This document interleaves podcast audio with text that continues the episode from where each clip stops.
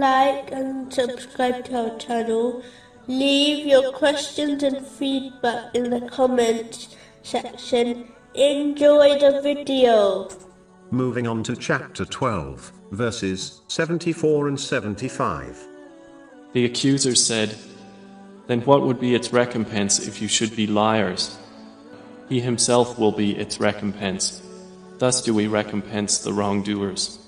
The wrongdoers mentioned in this verse applies to any disobedience to Allah, the Exalted, by failing to fulfill His commands, refrain from His prohibitions, and face destiny with patience. These people may believe they have support from others, but due to their disobedience of Allah, the Exalted, their supporters will eventually become their critics. One only needs to review history to observe this fact. Simply put, the one who pleases people by disobeying Allah, the Exalted, will not be protected by people from the punishment of Allah, the Exalted. The other aspect of doing wrong is mistreating other people. The one who mistreats others will find that justice will be established in the hereafter, even if they escape it during their lives in this world. This justice may well cause the oppressor to be hurled into hell.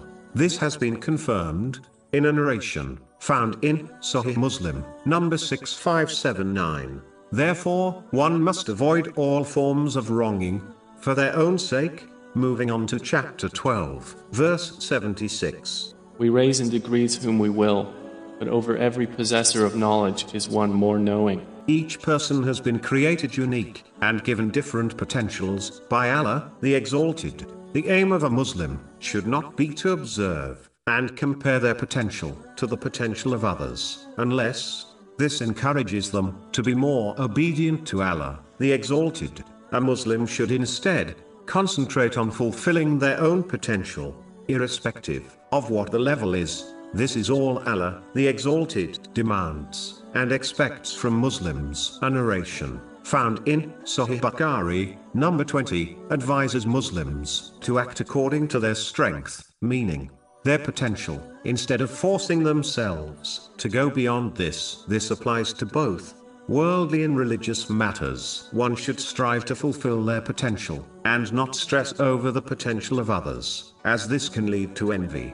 This will only cause one to destroy their own righteous deeds, which is warned in a narration found in Sunan Abu Dawood, number 4903. This does not mean a Muslim should be lazy, but instead sincerely strive to fulfill their potential, as fulfilling the obligatory duties is within everyone's potential.